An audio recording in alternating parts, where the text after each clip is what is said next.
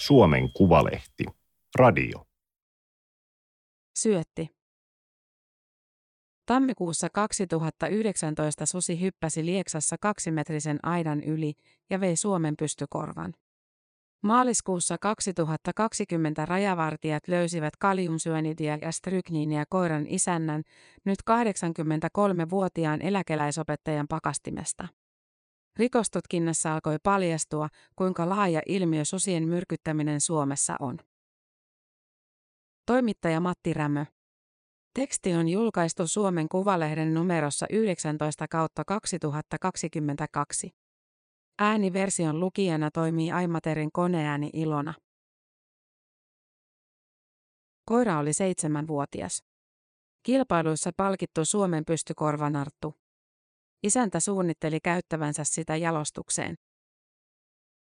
Maanantain vastaisena yönä 28. tammikuuta 2019 Susi vei koiran kotipihasta Pohjois-Karjalan Lieksassa. Jäljistä päätellen peto oli hypännyt omakotitalon pihassa olevaan aitaukseen ja lähtenyt saaliinsa kanssa. Sitä, miten susi sai saalinsa pois aitauksesta, ei tiedetä. Ehkä se heitti pystykorvan aidan yli, ehkä hyppäsi koira suussaan. Kaksimetrisen aitauksen ovi oli ehjä. Edustalla olevassa lumessa näkyi verivana ja raahausjälkiä. Ne johtivat pihatielle, kohti Pielisen rantaa. 468 metrin päässä oli lisää verta, poikkipurto kaulopanta ja karvatukko. Se oli kaikki, mitä 12 kiloisesta koirasta löydettiin. Minä itken harvoin, mutta silloin itkin. Koiran isäntä, nyt 83-vuotias lieksalaismies, kertoi myöhemmin kuulusteluissa. Minulla on koiraa kova ikävä. Paikallislehti teki jutun suden viemästä pystykorvasta. Yltiöpäiselle susien suojelulle on nyt tultava loppu. Meitä suomalaisia ei enää kohdella samanarvoisesti tässä asiassa, koiran isäntä sanoi haastattelussa. Hän oli kokenut hirvikoirien kasvattaja, haukkukokeiden ylituomari. Hän oli aloittanut koirien kasvattamisen 1960-luvulla.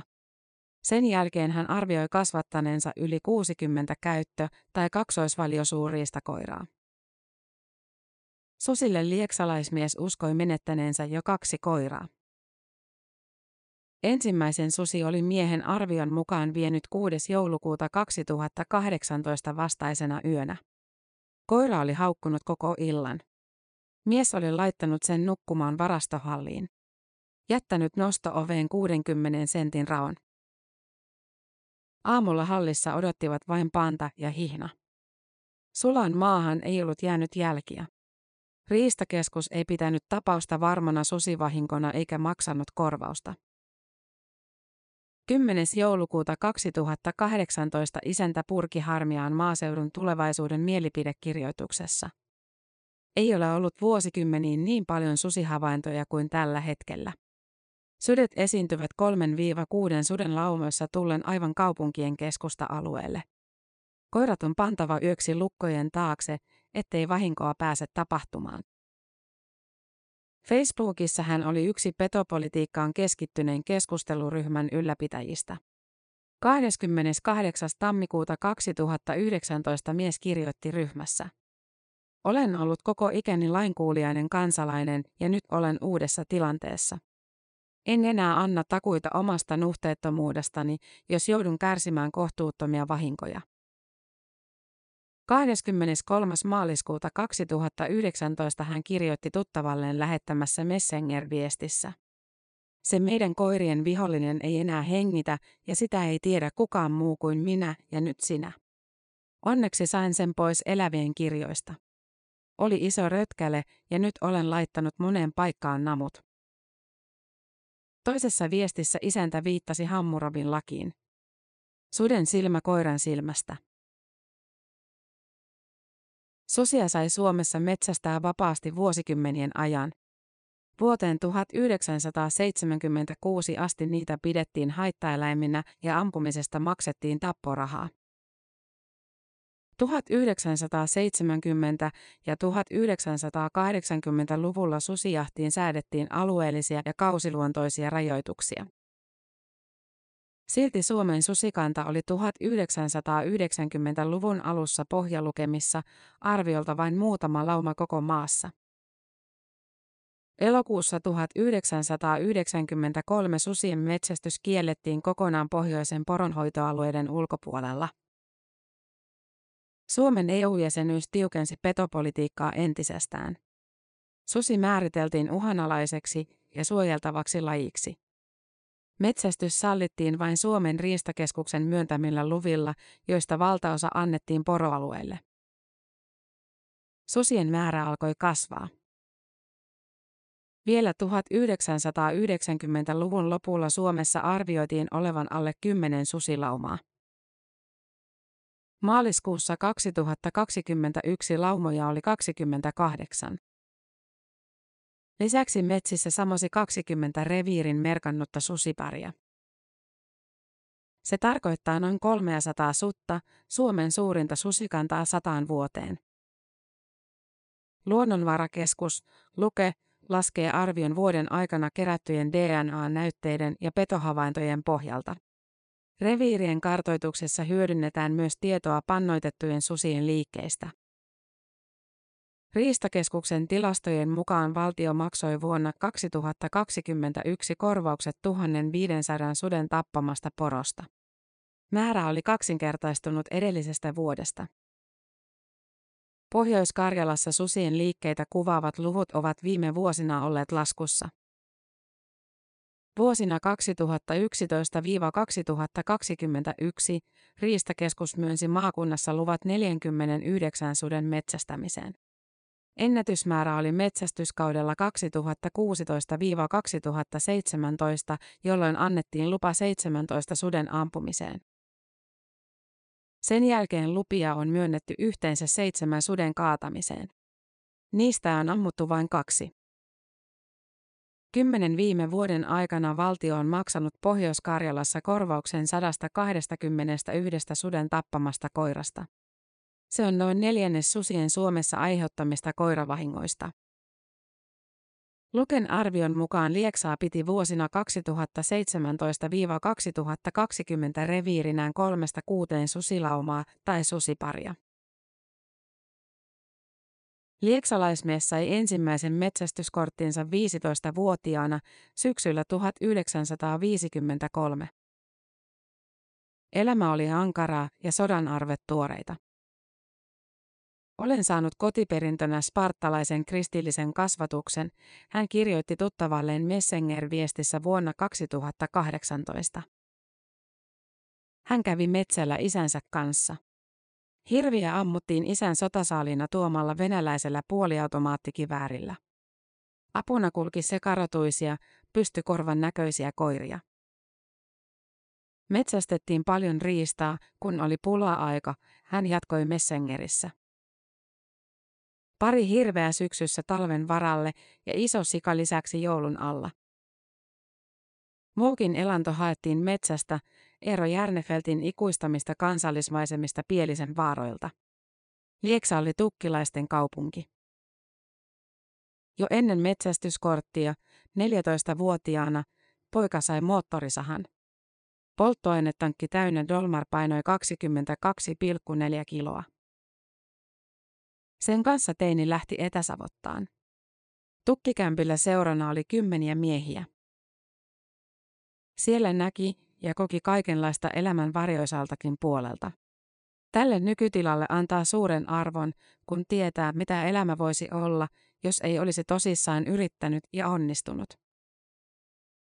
Nuori tukkijätkä punnersi keskikoulun loppuun, opiskeli sitten opettajaksi. Sisätyöt kutsuivat. Eräharrastus säilyi. Jahtisyksyjä on jo yli 60. Hirviä on mennyt nurin hyvän joukon yli 200 kappaletta, hän keuskeli viestissään. Ne eivät kuulema ole ainoa saalis. En noista susienkaan vähentämisestä puhu mitään muille kuin ani harvoille uskotuilleni. Kukaan ei nimittäin tiedä, miten monta olen saattanut niistä paremmille jahtimailleni noilla strykniinimyrkyilläni, joiden laittamisen isä aikanaan neuvoi. Jos vatsalaukku on tyhjä, oireet voivat alkaa kymmenessä minuutissa. Ensiksi tulevat hermostuneisuus ja jäykkyys. Sitten liikkumista ohjailevat luurankolihakset alkavat supistella omia aikojaan. Rajat jämähtävät paikalleen, ovat kuin sahapukilla. Keho alkaa nykiä epilepsiakohtausta muistuttavalla tavalla. Supistukset ja tärinä nostavat korkean kuumeen. Hengitys katkeilee. Kunnes se loppuu. Ruokaviraston mukaan strykniini tappaa suden tunnissa tai kahdessa. Teelusikan kymmenys voi riittää 40-kiloisen eläimen myrkyttämiseen. Mikäli eläin on tajuissaan hengityksen pysähtymisen aikana, on kuolema hidas tukehtuminen, jonka eläin todennäköisesti kokee erittäin ahdistavana ja tuskallisena, ruokavirasto arvioi käräjäoikeudelle antamassaan lausunnossa. Vuoden 1962 metsästyslaissa suden, ketun ja ahman myrkkypyynti sallittiin poliisin luvalla. Myrkkynä sai käyttää strykniiniä tai muuta lääkintöhallituksen metsästystarkoitukseen hyväksymää myrkkyä. Myrkkypyytäjän piti olla varovainen. Strykniini tappaa nieltynä tai joutuessaan iholle. Sitä voi päätyä elimistöön myös hengittämällä. Pyytäjät rakentelivat myrkkysyöttejä ulkona tai vetoisan uunin äärellä. Nykyään strykniiniä käyttäjille suositellaan happipullosta hengittämistä. Oikeastaan käyttäjiä ei pitäisi enää olla.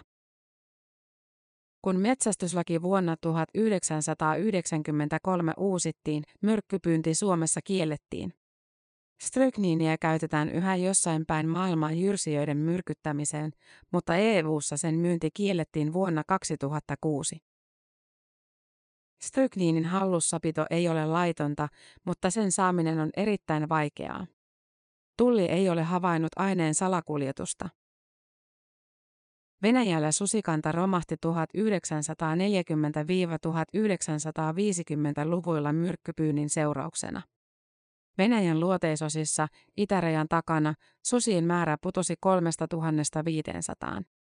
Sittemmin myrkkypyynti on kielletty myös Venäjällä, jossa susista yhä maksetaan tapporahaa. Suomessa viranomaisten tietoon on uuden metsästyslain aikana tullut äärimmäisen vähän susien myrkytystapauksia. Harvinaisena poikkeuksena Sotkamossa löydettiin vuonna 2005 strykniinillä tapettu naarassusi.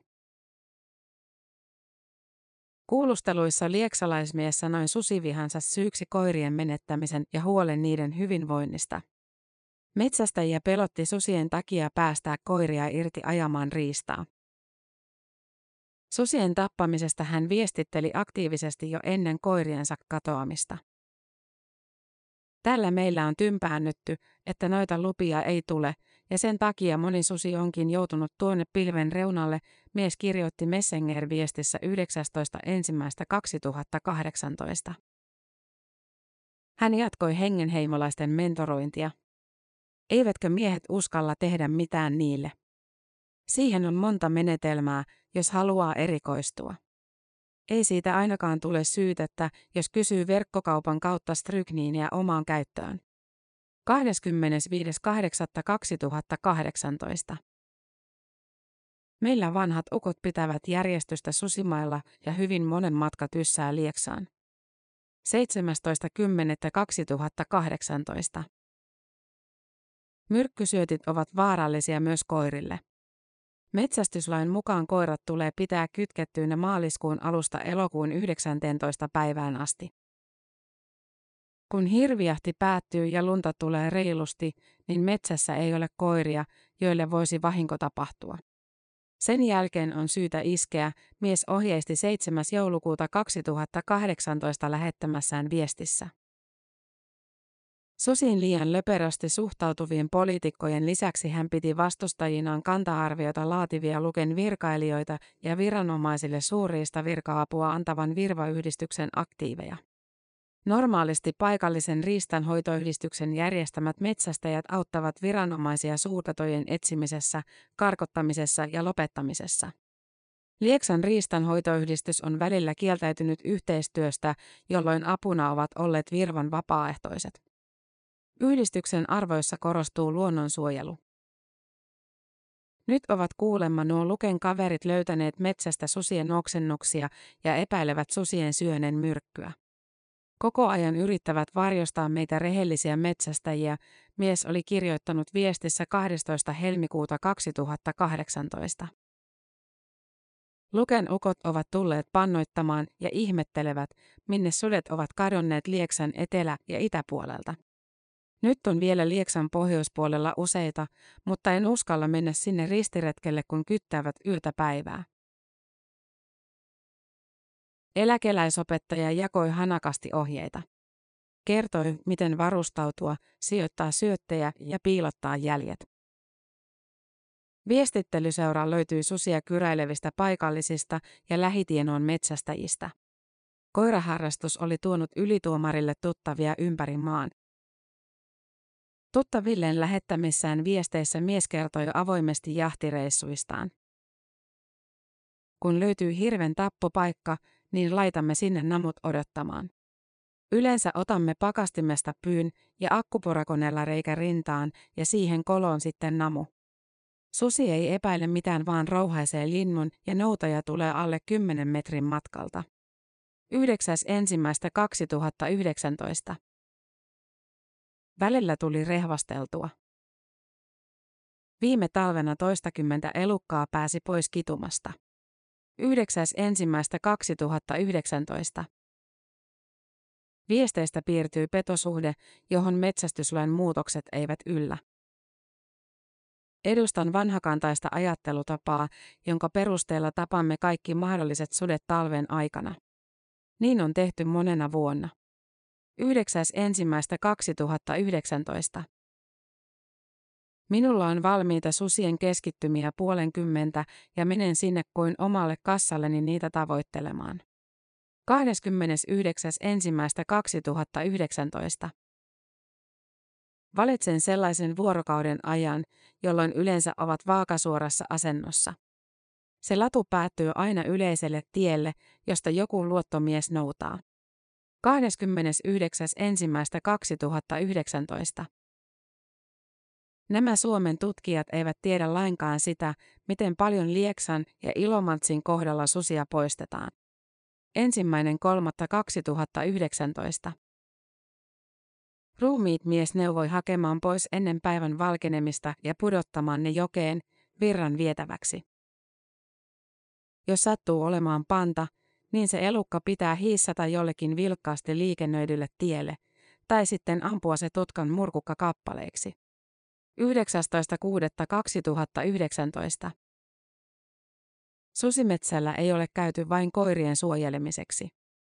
Saalistajat taistelevat hirvistä. Minua säälittää se Ilomantsin tilanne, kun ette saa susien takia hirven pyyntilupia.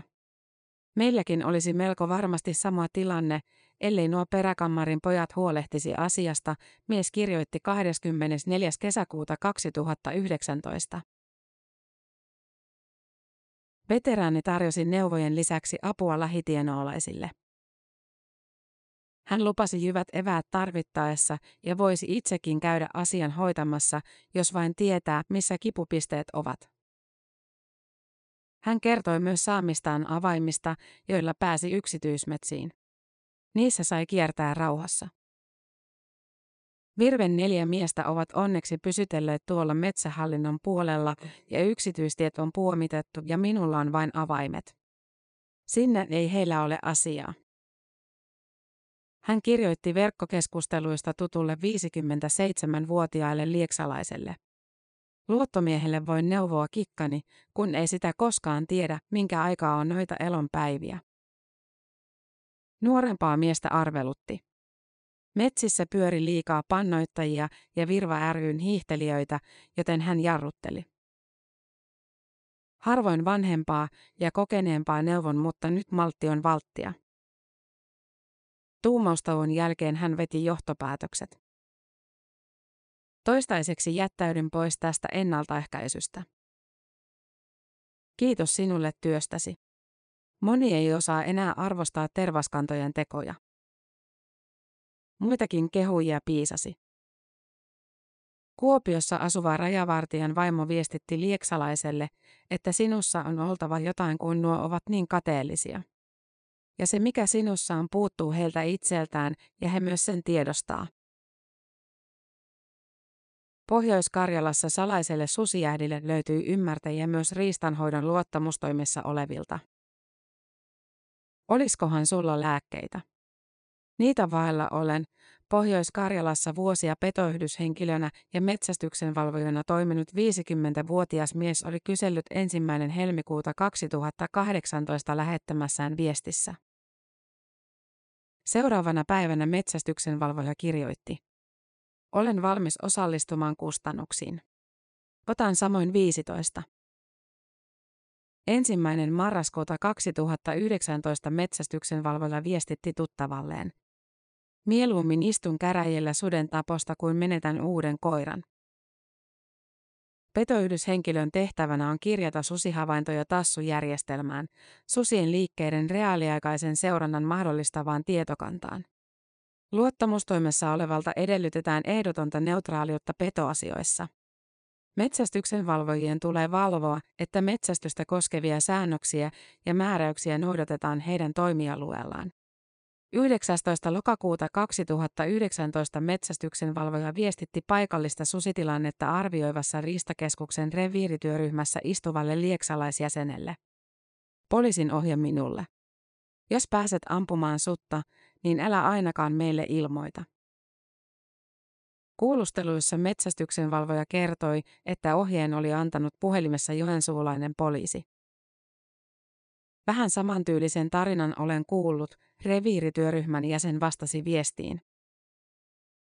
Toista petoyhdyshenkilöä epäiltiin myrkkyjen toimittamisesta lieksalaismiehelle. Ne antamasi lääkkeet olivat päässeet mytsähtämään, eli tehot puuttuivat.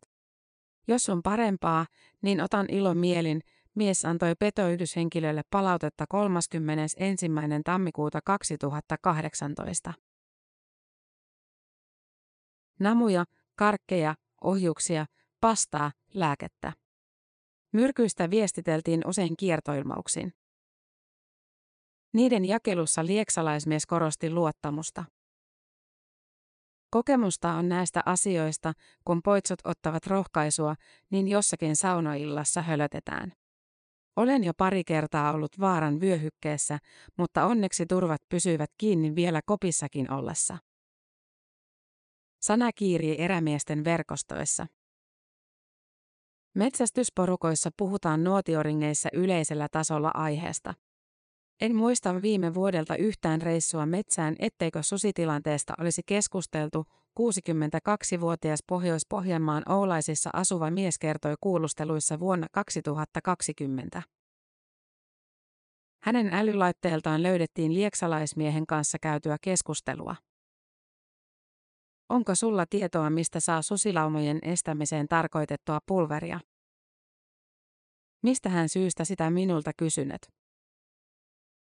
Huvikseni, ollut asiasta joskus puhetta. Osoite on ihan oikein, mutta juuri tällä hetkellä ei ole mitään mitä tarjota. Jos onnistuu, niin reilun viikon päästä voi olla valmiita lääkkeitä. Ilmoittele, koska saa tulla hakeen. Samana päivänä toinenkin pohjoispohjalainen oli lähestynyt lieksalaismiestä. Ilmoita kun sitä saa. Tää alkaa riittää, tää touhu, Haapajärvellä asuva mies kirjoitti. Kauppa kävi muuallekin. Muutama sen alueen erämiehistä on pyytänyt minulta mahdollista apua sen lauman likvitoimiseen. Minulla on kyllä sitten näitä kerrasta poikkiaineita ovat hyvin vaarallisia huolimattomien käyttäjien käsissä, lieksalaismies viestitti oululaiselle miehelle. Strykniinin hankkiminen oli vaivalloista. Se on kallista ja sitä piti hankkia kaukaa Lapista. Jos teillä on suhteita Lappiin poromiehiin, niin joiltakin voitte saada strykniiniä. Lieksalaismies oli vinkannut 17. lokakuuta 2018. Pohjoisesta sai tarvikkeita ja neuvoja. Omat oppinsa lieksalainen oli kertonut saaneensa isältä ja poromiehiltä. Hän saattoi ajaa pohjoisen 700 kilometriä suuntaansa ainetta hakemaan. Olisiko sulla sitä lääkettä susille, hän kysyi 45-vuotiaalta lappilaiselta mieheltä. Kemissä asuvalle 69-vuotiaalle miehelle hän kirjoitti. Niitä lääkkeitä pitäisi saada, kun on tuo jatkuva nuha. Lieksalaismies otti jälleen myyjän roolin. Välillä hän antoi ymmärtää, että strykniinia on paljon. Usein se kuulemma oli vähissä. Nyt on vain suuri ongelma, kun aineesta on jo kova pula, kun sitä ei saa mistään kautta, hän valitteli 9. tammikuuta 2019. Pari kuukautta myöhemmin hän kirjoitti. Olen käynyt hakemassa Lapista lääkkeet ja niitä riittää pariksi vuodeksi. Olivat aika hinnakkaita, mutta ovat todella tehokkaat eli varmasti keikahtaa, jos on kaksi grammaa siinä namussa, niin samalla jää paikalleen. Jos teillä alkaa olla liikaa niitä, niin lääkkeitä annan, mutta en laita postissa. Hinta vaihteli. Toisinaan hän pyysi Lapin paukuista 90 euroa, toisinaan 100. Viesteistä päätellen hän peri vaivoistaan katetta. Tavaraa kyllä on, teepä esityksesi 20 namun erästä. Olen maksanut niistä raaka-aineista keskihintana 50 euroa kappale, lieksalainen viestitti Oulaisiin. Maksujen kanssa viivästelevälle pohjoissavolaiselle hän kirjoitti. Nämä eivät ole minullekaan mitään halpoja, kun Lapissakin viimeiset annokset ovat nyt käsillä. Valmiista syötistä kysyvät 30 euroa kappale. Styrkiinin lisäksi lieksalainen toimitti apuvälineitä, tyhjiä lääkekapseleita ja karhunrasvaa. Sillä peitettiin ihmisen hajua. Karhunrasvalla kun voitelee eli pyöräyttää sen syötin ja antaa imeytyä siihen pintaan ja vie pakastimeen, niin eipä susi epäile yhtään vaan lotasee sen ja noutaja tulee kun on puraissut. Lapin susiporukoissa tehtiin myös tuotekehittelyä. Strykniiniä korvattiin arkisemmilla aineilla. Syötteihin piilotetuilla superlompaloilla susille pyrittiin aiheuttamaan kuolettava suolistotukos. Myrkkyinä käytettiin risiiniä ja koivusokeria, ksylitolia. Koirilla ja susilla suuri ksylitoliannos aiheuttaa aivotoiminnan lamautumisen ja maksan pettämisen. Jos koivusokeria syödään muun ravinnon seassa, oireiden alkamisessa voi kestää jopa kaksi vuorokautta. Sinä aikana susi ehtii pitkälle. Kuoleman voidaan katsoa olevan tuskallinen, ruokavirasto arvioi. 24. maaliskuuta 2019 Lieksalainen kirjoitti reseptiin. Minä olen laittanut 700 grammaa ja siihen 300 grammaa koivusokeria. Ensin kaulimella tasaiselle alustalle mankeloit sen jauhelihan noin puolen sentin paksuiseksi levyksi ja sen päälle sirottelet sen koivusokerin. Sitten vain rullaat reunasta sen kuten kääretortun ja koko pötkyllä pakastimeen. Ja antoi vielä vinkin. Jotkut lisäävät siihen jauhelihan hehkulampun siruja, kun ne ovat kaarevia. Ne pitää olla Lapin miesten mukaan pennin rahan kokoisia ja ne repivät suolen pinnan auki hyvin. Ylläksellä joulukuussa 2019 hiidellessään hän oli tutustunut aivan uusiin poromiesten juttuihin. Ovat kokeilleet nitrosydänlääkkeitäkin ja kuulemma, jos jauhelihaan panee kaksi kapselia, niin suden sydän ei kestä. Lauantaina 29. helmikuuta 2020 Lieksan ilta oli tähtikuulas. Pakkasta 9 astetta.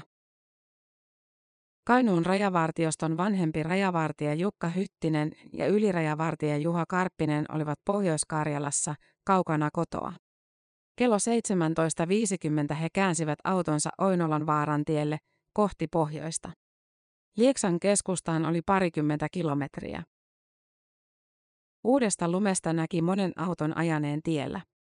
310 metrin jälkeen rengasurien vierestä erottoivat kengänjäljet. Ne johtivat tien itäpuolelle, penkan takana olevan koivun viereen. Puun juurelle oli kasattu lunta, kuin jotain olisi peitelty. Yksi oksa oli katkaistu. Se näytti merkiltä. Karppinen alkoi kaivaa. 20 sentin lumikerroksen alta löytyy kohmeinen jauhelihampala. Miehet ottivat sen talteen. He kuvasivat koivulle johtaneet kengänjäljet ja jatkoivat matkaa. Läheisestä Oinolan vaarantien ja Riuttarannan risteyksestä löytyivät samanlaisten kenkien jäljet. Pidemmältä Riuttarannasta kolmannet. Molemmissa paikoissa puun juurelle oli kaivettu onkalo ja sinne pudotettu lihanpala. Palasta oli nähtävillä, että jauhelihaa oli kääritty jonkin valkoisen aineen ympärille, Hyttinen kertoi kuulusteluissa. Rajavartijat epäilivät paloja syöteiksi. Käsittelimme niitä sen mukaan, että siinä voi olla kovempaakin myrkkyä. Kainuulaiset rajavartijat eivät tulleet Pohjois-Karjalaan sattumalta. Maaliskuussa 2019 Kuhmosta oli löytynyt kuollut metsästyskoira. Ruumiinavauksessa paljastui, että se oli syönyt strykniiniä. Rajavartijat epäilivät, että myrkky oli tarkoitettu sudelle. Siihen viittasivat susien kulkureiteiltä löytyneet jalkaraudat. Tapaus sai mediahuomiota. Se poiki vinkkejä. Tärkeimmät tiedot hankittiin itse, tutkinnanjohtajana toiminut yliluutnantti Antti Salo Kainuun rajavartiosta kertoo. Kun vanhempi rajavartija Jukka Hyttinen ja ylirajavartija Juha Karppinen käänsivät autonsa Lieksan Oinolan vaarantielle, he seurasivat tiettyä yli 80-vuotiasta lieksalaista miestä. Rajavartiosto teki lieksalaismiehen kotiin kotietsinnän maaliskuussa 2020. Hänen pakastimestaan löytyi kaksi pientä kierrekorkilla suljettavaa muovipulloa. Toisen kyljessä tussilla piirretty pääkallon kuva. Toisessa luki syönidia. Purkeista löytyi 9,5 grammaa strykniininitraattia ja 48 grammaa kaliumsyönidia. Jälkimmäistä käytetään metallin pintakäsittelyssä ja kaivosteollisuudessa metallien erotteluun. Se tappaa jo hengitettynä. Myöhemmin kaliumsyönidia löydettiin myös 69-vuotiaalta kemiläismieheltä, jonka kanssa lieksalainen oli viestitellyt. Kemiläinen kertoi käyttäneensä ainetta kultakellojen puhdistamiseen. Lieksalaismies selitti myrkkyjen olevan hänen isänsä jäämistöä. Tutkinnassa niiden alkuperä jäi epäselväksi. Mies kiisti jyrkästi koskaan tappaneensa susia luvatta tai myrkyttäneensä niitä. Strykniiniä ja myrkytysohjeita kuvaavat viestinsä hän kuittasi höpöpuheiksi. Miehen hallusta löytyi myös huomattavia määriä koivusokeria. Tiliotteesta näkyi, että hän oli tilannut sitä luontaistuotettukusta. Mies selitti syövänsä sitä. Panen sitä aamupuuroonkin. Pihahallista löytyy ladattu pienoiskivääri ja ampumista varten valmisteltu tuki. Ikkuna raattomalla sai suoran näkymän riistakameran tähtäimessä olevalle haaskakasalle. Siellä oli hirvenpää ja kasa suuria luita. Kuulusteluissa lieksalaismieheltä kysyttiin, oliko jätteellä tarkoitus houkutella susia pihaan. Ei, eihän ne pelkkiä luita tule syömään, hän vastasi. Mies selitti haaskan olevan varislintujen houkuttimena. Niitä ammuttiin kilpaa. Viime vuoden riistanhoitokilpailussa nitisti 42 harakkaa ja varista, mies kertoi häntä kuulustellelle rajavartijalle kesäkuussa 2020. Joulukuussa 2018 hän oli selittänyt asian toisin. Silloin Lieksan ympäristösuojelusihteeri huomautti miestä tämän pihassaan pitämästä teurasjätteistä. Mies oli jättänyt tontilleen hirvenpään ja kaksi kiloa hirvenrasvaa. Koivuun viritetty riistakamera väijyi haaskaa. Järjestelyn tarkoitus oli selvittää, liikkuiko lähialueella susi, mies kertoi ympäristösuojelusihteerille. 26. marraskuuta 2018 hän oli kirjoittanut tuttavalleen Messenger-viestissä. Meillä on nyt ihan oma kotisusi. Silloin pari viikkoa sitten vei oikein ison hirvenpään vain 30 metrin päässä talosta ja viime yönä oli repinyt teurasjätteet irti maasta, kun olivat jäätyneet nurmikon pintaan. Se on vetänyt sitä parinkymmenen kilon jäätynyttä roipekkasaa perässään ja häipynyt metsään. Aamulla naapurin rouva näki suden kymmenen metrin päässä autonsa edessä töihin mennessään. Nyt on ensi yöksi laitettu taas kamera ja valot kyttäämään vierasta. Ase odotti hyvin saatavilla. Ladattuna eteisen nurkassa. Jos sattuisi päivän valon aikaan tulemaan alle 200 metriin. Joulukuun kolmantena päivänä 2018 poliisi soitti Lieksan ympäristösihteerille miehen pihassa olevista teurasjätteistä. Sihteerin laatiman raportin mukaan roippeita oli pidetty pihalla kolme päivää ja kaksi yötä. Kahden päivän kuluttua jätteet olivat hävinneet. Seuraavana yönä hallista katosi miehen koira. Ilmeisesti kuuli koiratarhasta muiden koirien kiivaan haukun ja lähti sitä katsomaan kohtalokkain seurauksiin, mies kirjoitti Messengerissä 19. joulukuuta. Tämä susi maksaa hengellään tämän rötöksen. Pohjois-Karjalan käräjäoikeus tuomitsi joulukuussa 2021 83-vuotiaalle lieksalaismiehelle neljä kuukautta ehdollista vankeutta metsästysrikoksesta. Lisäksi hänet määrättiin metsästyskieltoon joulukuuhun 2023 asti. Hallinto-oikeus ei myöntänyt miehen hakemaa valituslupaa, joten tuomio on lainvoimainen. Rajavartiosto tutki miehen tekoja aikavälillä 15.12.2017-19.3.2020. Syyttäjä arvioi miehen vahingoittaneen tai karkottaneen kaikkiaan 16 sutta ja vaati tuomiota törkeästä metsästysrikoksesta.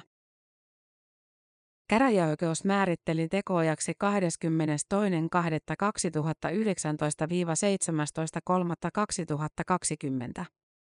Messenger-viestejä ei katsottu yksin riittäväksi näytöksi, eikä muuta syyllisyyttä tukevaa näyttöä ollut. Toiminta osoittaa sinänsä suunnitelmallisuutta, mutta ei muun asiassa esitetyn näytön perusteella erityistä suunnitelmallisuutta, oikeuden perusteluissa sanottiin. Rikosta ei myöskään ole kokonaisuutena arvostellen ole pidettävä törkeänä. Muut tapaukseen liittyvät tutkinnat eivät ole johtaneet syytteisiin tai tuomioon. Suomen Kuvalehden tietojen mukaan Suomen riistakeskus on myrkytystapauksen tutkinnassa esiin tulleiden tietojen perusteella erottanut tehtävistään kolme riistanhoidon luottamustoimessa toiminutta henkilöä. Lieksassa yhden petoyhdyshenkilön sekä yhden metsästyksen valvojana, petoyhdyshenkilönä ja susien reviiriyhteistyöryhmän jäsenenä työskennelleen sekä keiteleellä yhden ampumakokeen vastaanottajan. Tämä oli Suomen Kuvalehden juttu, syötti. Ääniversion lukijana toimi Aimaterin koneääni Ilona. Tilaa Suomen Kuvalehti osoitteesta suomenkuvalehti.fi kautta tilaa.